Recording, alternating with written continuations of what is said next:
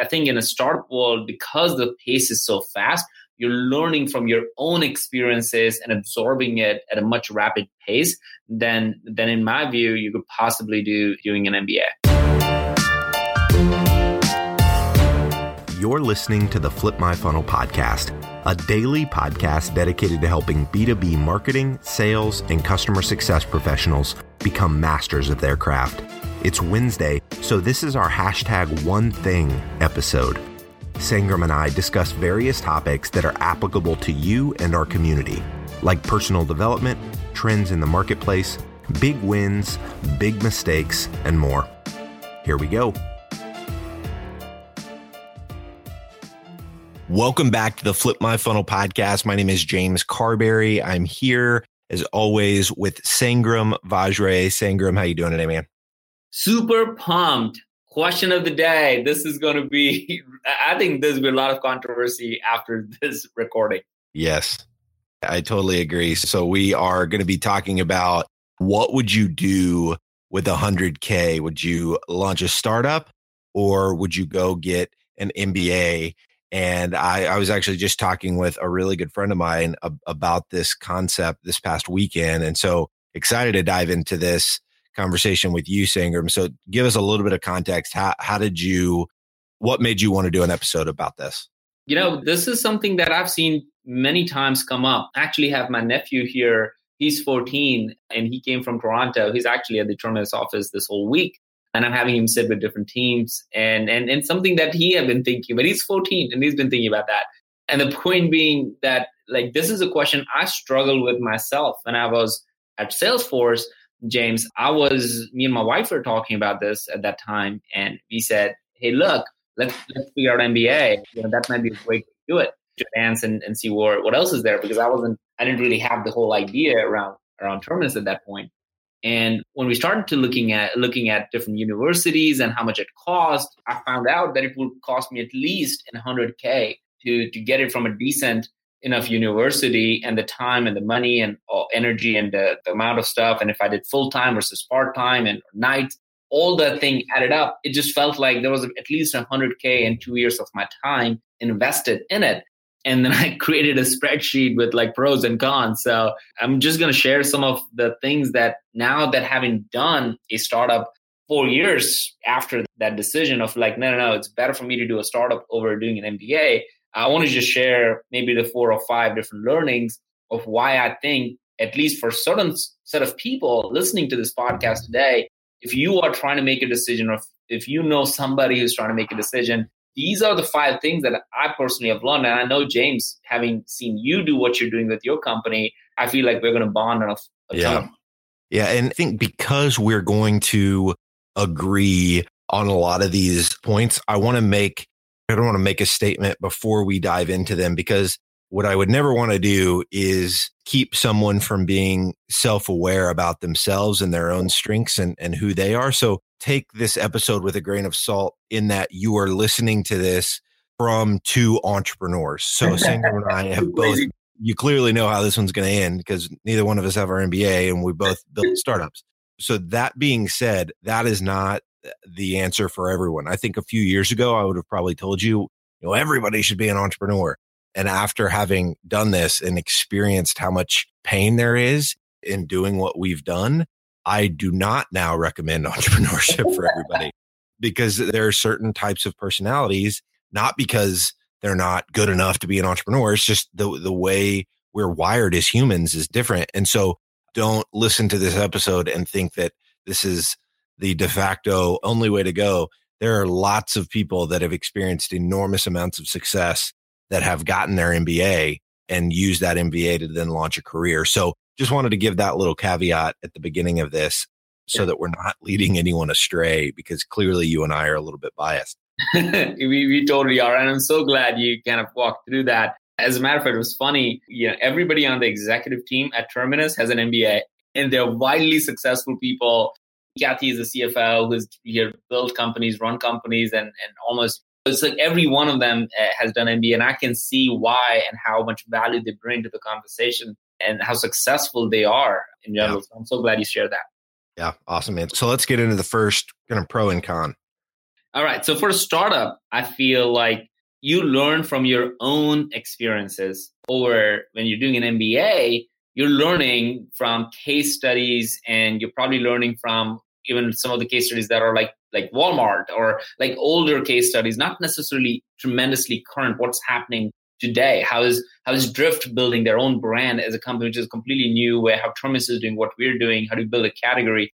Those things you just don't seem to learn. We actually did an episode with a professor a couple of weeks ago. So if you get a chance listening to that, I think it was very apparent in that conversation that there are these HBR case studies that are very well done and have 5 years ago, which means they have a point of view of 15 years ago data, as opposed to something like super practical, like happening today and in the now. So I think in a startup world, because the pace is so fast, you're learning from your own experiences and absorbing it at a much rapid pace than, in my view, you could possibly do doing an MBA. Love it. So what is then the first con to pursuing a startup? It's kind of the information might be a bit dated depending on, the university. I would argue that there is, just to play devil's advocate, the con of the startup and the pro of the MBA would be that you are getting to learn from other people's experience.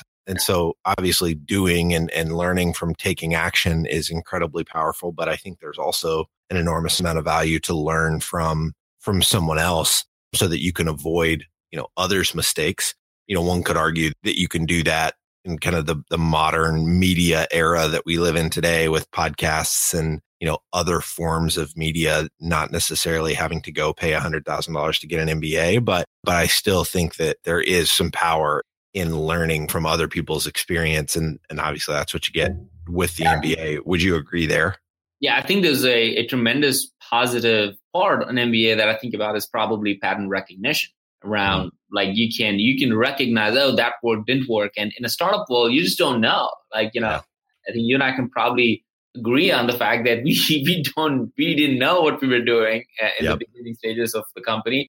And we still don't know what we're doing in many of the areas. But to your earlier caveat, being an entrepreneur, I think it just means that we thrive in that kind of situation and not succumb to it.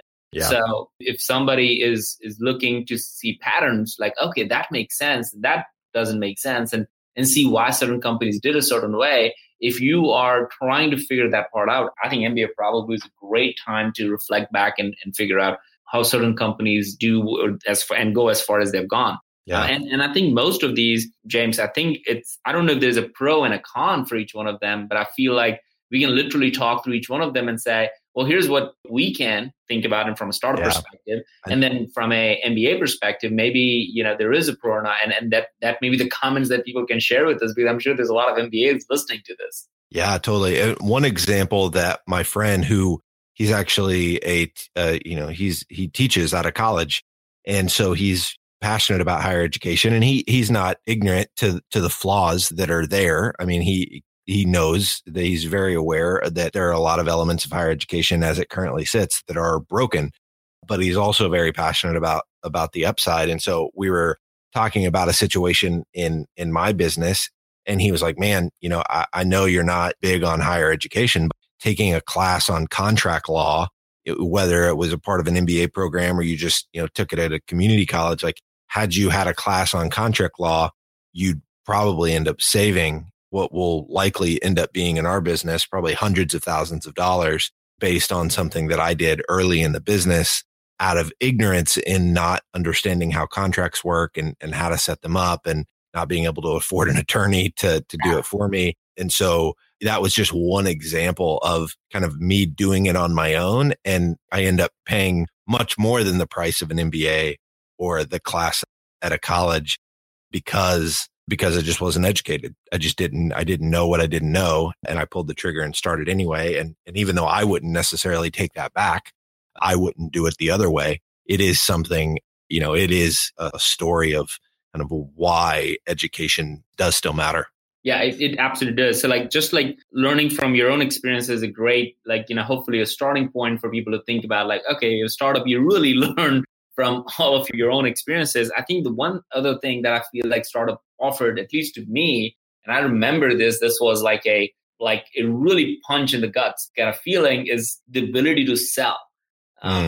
And I don't think you really learn that until you really get into like, you know, the ability to learn to sell to someone who have never heard about you, your company, your product, the problem that you're trying to solve, unless it's super established, and get a dollar, get the first invoice, do the first few sales, like selling. I feel like it changes your view of like, oh my goodness, like this is hard. Selling is not easy. And when you do that, the level of the accomplishment that you feel, at least what I felt was like, wow, I actually can sell. Not something that I want to do for the rest of my life, but that is such an incredibly humbling experience that I feel everybody should get at. And I wonder how much of that you get doing an MBA. Yeah, and depending on the program, I'm sure there are, you know, there are probably programs out there that offer some sort of kind of selling experience alongside the education, but I would imagine it would be really tough to bake in that experiential learning into a, you know, classroom education. Just because to really sell something, you've got to do it for more than just an afternoon exercise. Like you have to get to know the product well. You've got to know the ins and outs of. You were selling for Terminus probably for, you know, I did it for Sweetfish for the first 3 years of our business, and have just now started to phase out of doing the grind of day in, day out sales. How long were you actually selling Terminus in the early days? I feel like I'm always selling. Yeah. You know, I think you never get out of it as founders, but I think you do it at a different level and at a different stage and in a different way.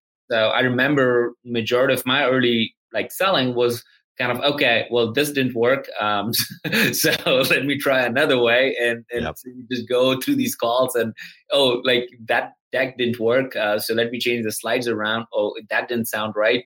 Or the feedback was negative or whatever, right? You just go through these kind of moments of iterating on it so fast that you just put on a thick skin and just keep going at it. And now I think now that we are 200 plus people and it's an established category, I think my conversations are now happening at a level we were talking about organizational change, what it means to transform, how does the value at the C level and the board level increase because of, you know, when people do account-based strategies. So the conversation has up-leveled quite a bit. So I'm not in the day-to-day selling feature product kind of thing. But man, you would hear in many of these podcasts, I get a lot of my SDR and AE teams on the Thursday episodes because I have a ton of respect for their job and what they do. And I feel like I really do believe selling is the hardest job that you would ever do, especially if you're an SDR and AE, and something that every single person, regardless if you're doing a startup or MBA, must try to do it. Yep. I love it. Awesome, Sangram. Anything else related to startup or MBA that we can talk through? No, man, let's get to the third one. Okay, let's do it. All right, so third one, I feel like it kind of brings back to the idea of failing really, really badly and like immensely in a way. I don't know what other words or adjectives I'd add to it, but I feel like I don't know how you can fail doing an MBA. And then I think that's something that's more curiosity. So that's the pro and con. That's a really good point. Right? Like every entrepreneur I ever know have never had the perfect product day one. Is always trying to pivot, trying to figure out the market. And we have a whole episode we did instead of think about problem market fit and a better way of going at it by building a community, all those things. So we're learning and iterating on this idea, but man, have we failed? Like, you know, have we tasted failure? And when you taste failure, I feel like you taste fear. I still remember walking back home one day when we were not able to do the deal that we wanted to do. And I was looking at, man, we don't have enough money left in the bank for a ton of things going on in the company, and walking home and watching my wife and the kids at a dinner table and not being able to share that level of depth, details, and still having a happy face on. I don't know how do you replicate that kind of feeling and emotion, and then walking next morning, 5 a.m. again, trying to build it up and see what you can do and think about it as a new day. Like the level of thinking that it might take for you to go make sure that fear is no longer something that you need to be afraid of, and failing is just part of the process that actually allows you to grow, is something that I had no idea 36 years of my life before I started Terminus. I felt like I was supported and cuddled almost, or almost had enough cushion baked around me. But when I did a startup, like I felt like, man, I was on the top of the mountain, you know, the one step and I might just fall down left or right. And I had no idea. And I'm blindfolded. Like, take that for a visual. And that's what I felt several times.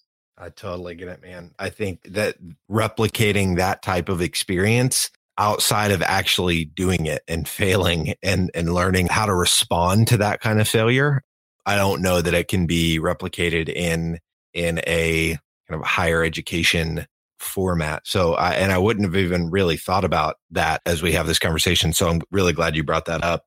Do we want to jump into the fourth one, Sangram? Yeah, let's do it. So the fourth one, I think we touched on a little bit as we talked about selling, is the idea of hearing no more times than you've probably heard in your life. Like, I have heard no more than I have ever heard in my life. Like, yeah, this won't work. Yeah, that doesn't make sense. Oh, you want to build a new category? Well, you don't even have a pedigree to do this stuff. Like, so how do you think you can do that? Oh, you want to put an event together? That sounds like a cute idea, but it's not something you need a lot of money for it. Like, all the things that everyone has an opinion, and you have to just believe and do stuff at one point. And I know we all in our lives go through those things, but I've never personally gone through. And I'm curious, James, from your perspective on this one as well, is, man, I've never heard so many no's in my life. Yes. As much as I've heard in a startup and from people who are not even doing it, right? Yeah. And then you have to question, or I had to question, like, am I surrounding myself with the right kind of people and things? So it really made me appreciate the idea of, like, what it takes to believe in something and go against the grain and do something. And I think that, to me, again, philosophically, when I thought about it, it's like, yeah, that's fine. I can do that. But when I actually had to do it, when I had to hear the first no, mm-hmm. when you see the first deal not close, when I had the first presentation not go well, and when I was not able to do it, it really shook me to the core about my own value and am I good at, and with no safety net, and my identity, and all those things came into question when I started to hear no. And it took a while for me to get over it and then get back into the game and say, okay, it's okay to hear no, move on. And I don't know if I could have learned that lesson through any education for that matter. Yeah. And you probably heard no in completely different ways than even the ways that I've heard them. And because you guys raised funding and we bootstrapped. And so I didn't. And I think, honestly, as I thought about raising money for my first company, which was a tech product that we tried to bootstrap and it failed miserably. Bootstrapping a tech company is, I would argue, close to impossible. There are a couple really awesome companies that have done it. And so not even having to go through the turmoil of hearing no on the investing side, like trying to raise capital, just hearing no really on, I had people that I wanted to hire that told me no. I had customers obviously that told me no, that, there wasn't budget for what we did. And so hearing that, it's crazy. If my wife were sitting here, she would tell you kind of the emotional roller coaster that comes alongside of just building a company and starting it yourself is hard to explain.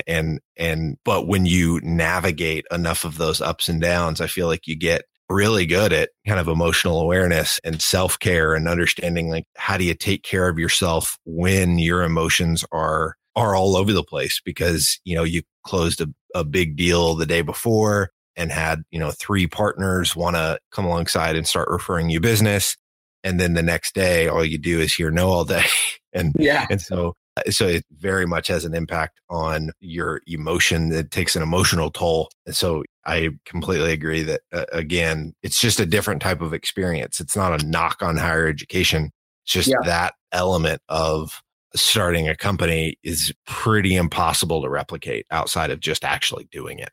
Yeah. I mean, quite honestly, making it even more personal, like, I think about my son, Krish, like, he's 8 and he was at a tennis tournament.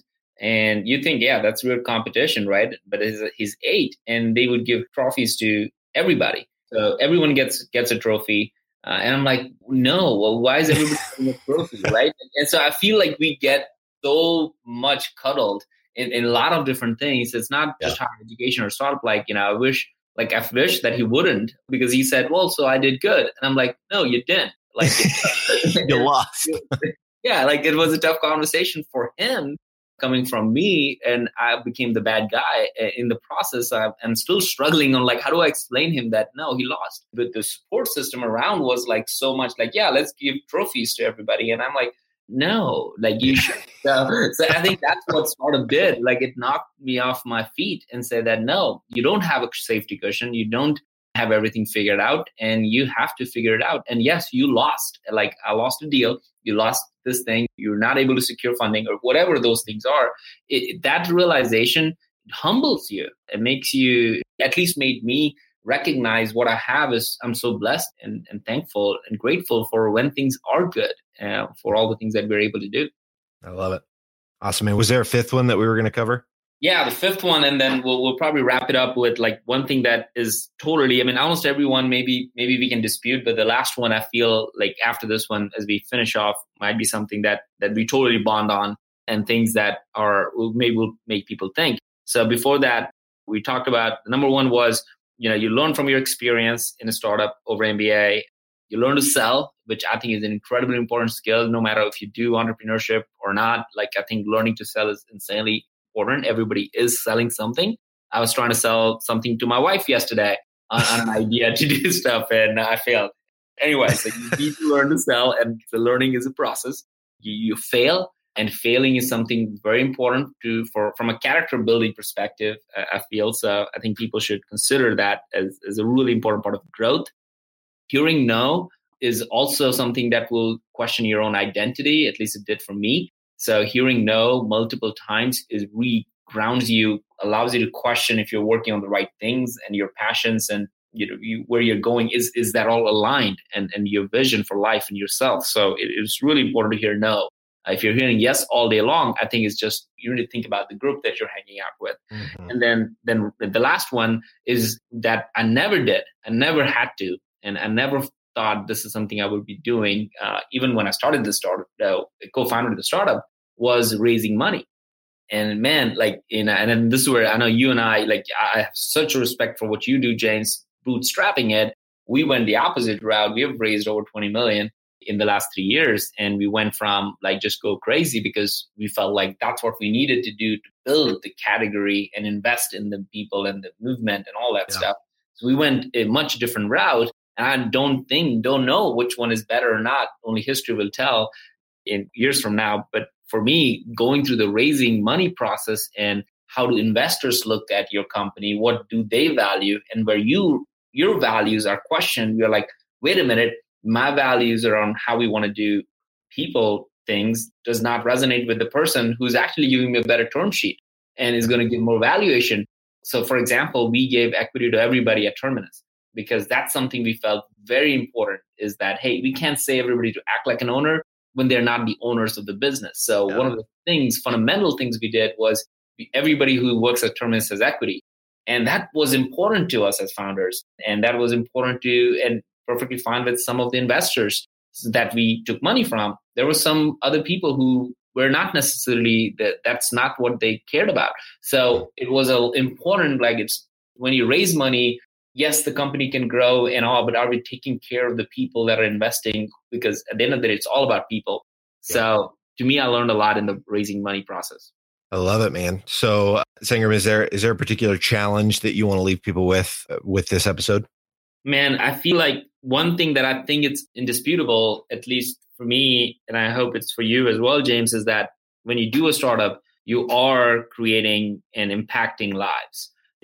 In a much positive way than anything, regardless if you fail or not, it doesn't really matter that the work, that the things that you do to impact the jobs that you are able to create, that's the legacy that I think everybody would want to have at some point is how they have impacted other people's life. And if that allows you to do in any other way as mentor, as a manager, as a leader, I think that's the most important thing. And the challenge is, as it really goes back to what James, you said earlier is, look, this is not like, hey, go do startups.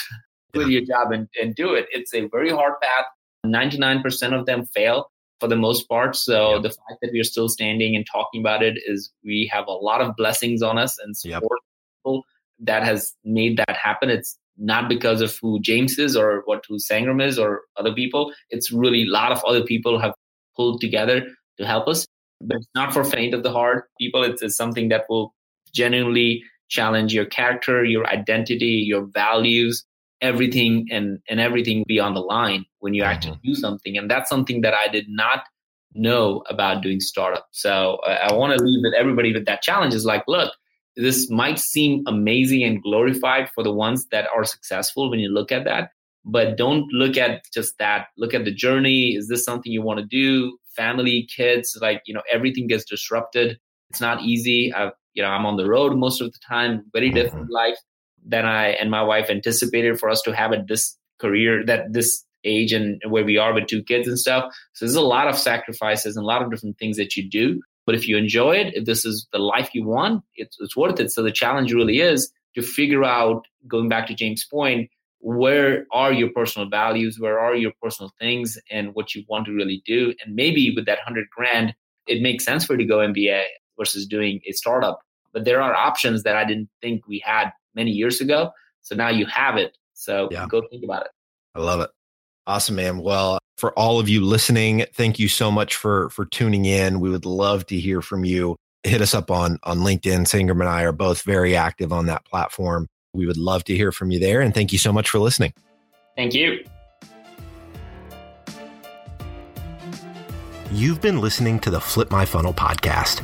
To make sure that you never miss an episode, subscribe to the show in your favorite podcast player. If you have an iPhone, we'd love for you to open the Apple Podcasts app and leave a review. Thank you so much for listening. Until next time.